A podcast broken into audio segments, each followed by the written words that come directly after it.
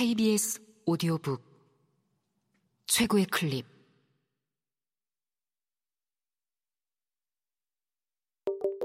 KBS 오디오북.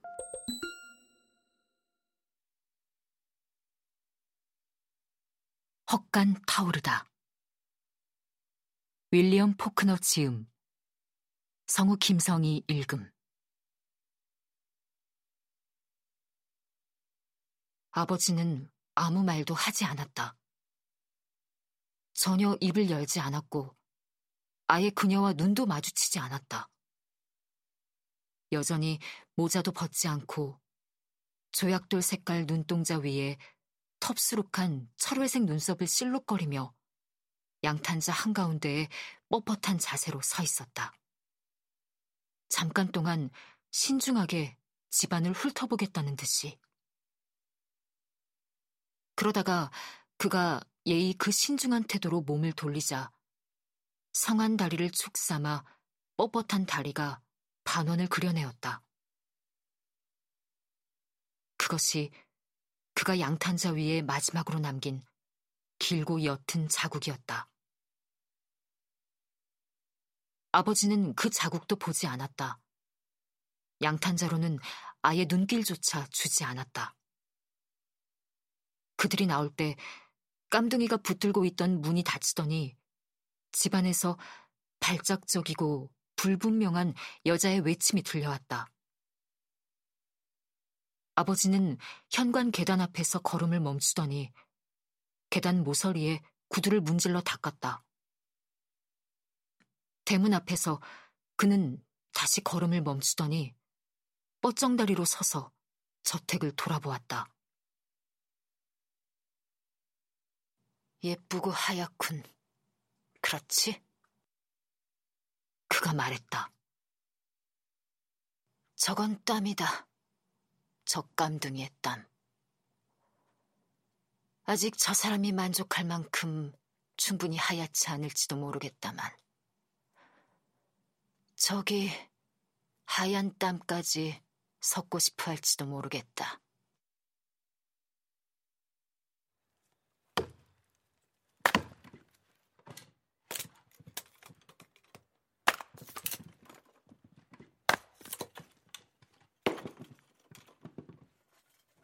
두 시간 후에 소녀는 어머니와 이모와 누나 둘이 식사 준비를 하려고 조리용 난로를 만들고 있는 집 뒤편에서 장작을 쪼개고 있었다.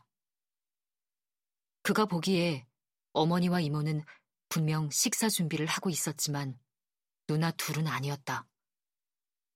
벽을 사이에 두고 떨어져 있어도 억양 없이 크기만한 누나들의 목소리에서 구제불능의 게으름을 느낄 수 있었다.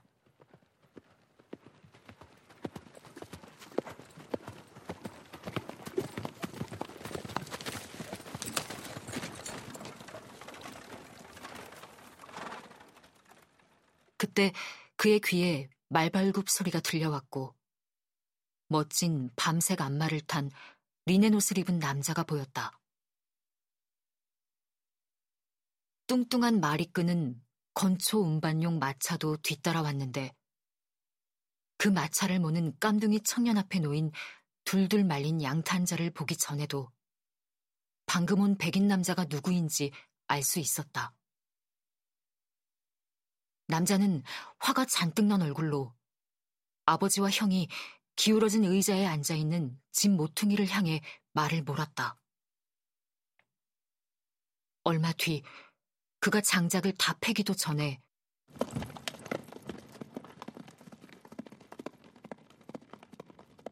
다시 말발굽 소리가 들리는가 싶더니 밤색 앞말이 다시 전속력으로 마당을 빠져나가는 모습이 보였다.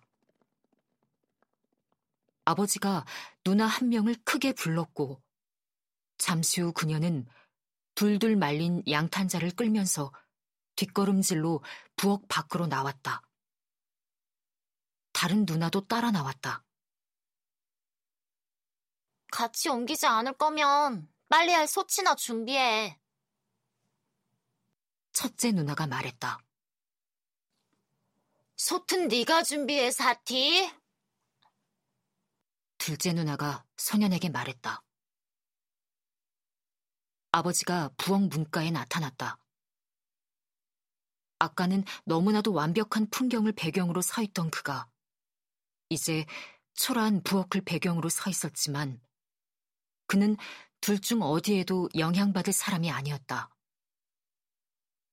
그의 어깨 너머로 수심 가득한 어머니의 얼굴이 보였다.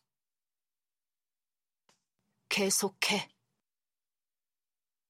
아버지가 말했다. 계속 옮기라고. 누나 둘이 펑퍼짐한 몸을 게으르게 굽히자 빗바랜 옷이 믿을 수 없을 만큼 넓게 펼쳐지며 싸구려 리본이 펄럭거렸다. 나 같으면 프랑스에서 가져온 귀한 양탄자라면 사람들 드나드는 데다 깔아놓진 않았을 거야. 첫째 누나가 말했다. 두 사람은 양탄자를 들어 올렸다. 에브너, 내가 할게요. 어머니가 말했다. 당신은 가서 식사 준비나 해. 여긴 내가 알아서 할 테니까. 아버지가 말했다. 소녀는 남은 오후 시간 동안 장작더미에 앉아 그들이 하는 꼴을 지켜보았다. 양탄자는 거품물이 담긴 빨래손 옆 땅바닥에 넓게 펼쳐져 있었고, 누나 둘은 하기 싫어하는 티를 역력히 내며 게으르게 몸을 굽히고 있었다. 아버지는 준엄하고 험상궂은 표정으로 두 사람에게 하나하나 지시를 내렸지만 언성을 높이지는 않았다. 그들이 항상 쓰는 독한 양잿물 냄새가 그의 콧 속으로 파고들었다. 어머니가 다시 부엌 문가에 나타났는데 걱정보다는 거의 절망에 가까운 표정을 짓고 있었다. 아버지가 몸을 돌려 도끼가 있는 곳으로 가서 그것을 집어들었다. 그러고는 땅바닥에서 판판한 돌 하나를 주워 살펴보고는 다시 솥 있는 곳으로 갔다.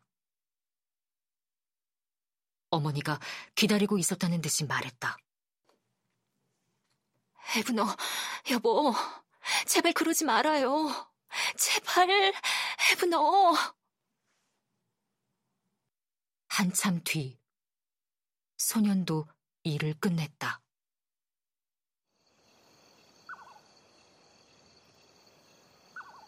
어느새 땅거미가 져 쏙독새가 울기 시작했다. 오후에 참으로 먹다 남긴 음식을 다시 먹게 될 방에서 커피 냄새가 풍겼다. 안으로 들어가니 난로가 지펴져 있어 소녀는 식구들이 커피를 마시고 있겠거니 생각했다.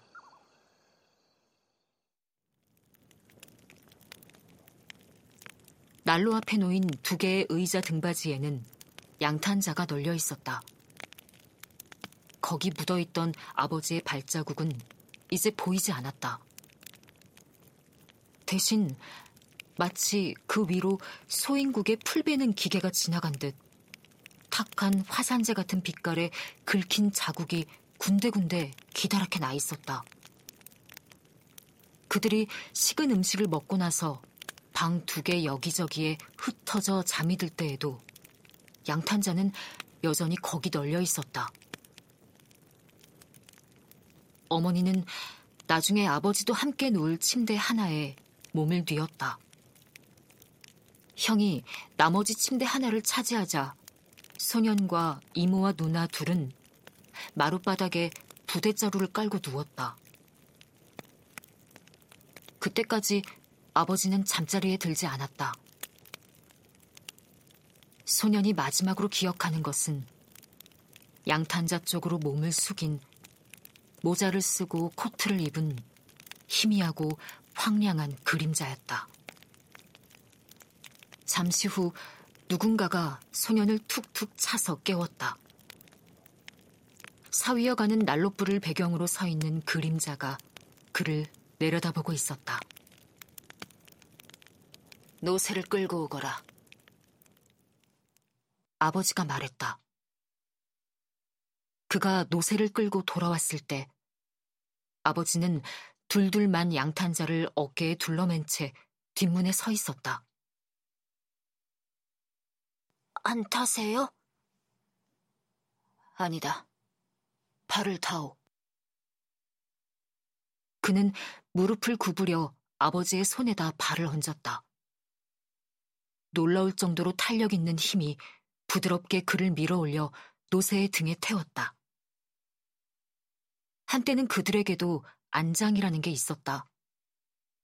하지만 소녀는 그게 언제 어디서였는지 기억할 수 없었다.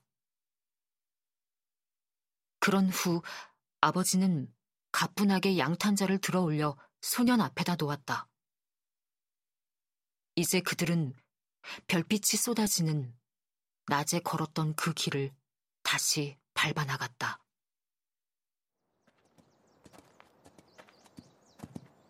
인동 덩굴이 휘감긴 울타리를 따라 흙길을 오르고 대문을 지나 불빛 하나 없는 검은 굴 같은 저택의 진입로로 들어섰다. 노새 위에 앉은 소년의 허벅지를 양탄자의 까끌까끌한 실이 스쳤다 말았다 했다. 안 도와드려도 돼요? 소년이 낮은 소리로 물었다.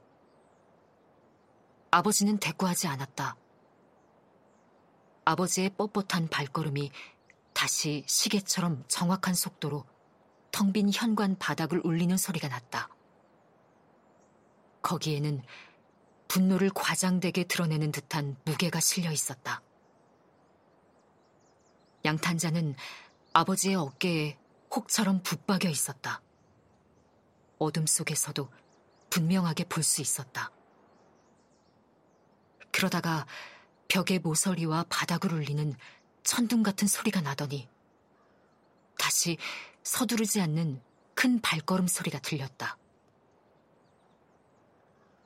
저택에 불빛이 하나 나타났지만 계단을 내려오는 발걸음 소리는 더 커지지 않았다. 소녀는 긴장한 채 소리 없이 숨을 들이쉬고 내쉬며 앉아 있었다. 소년의 눈에 아버지의 모습이 들어왔다. 안 타세요? 소년이 낮은 소리로 물었다. 이젠 둘 다 탈 수 있잖아요.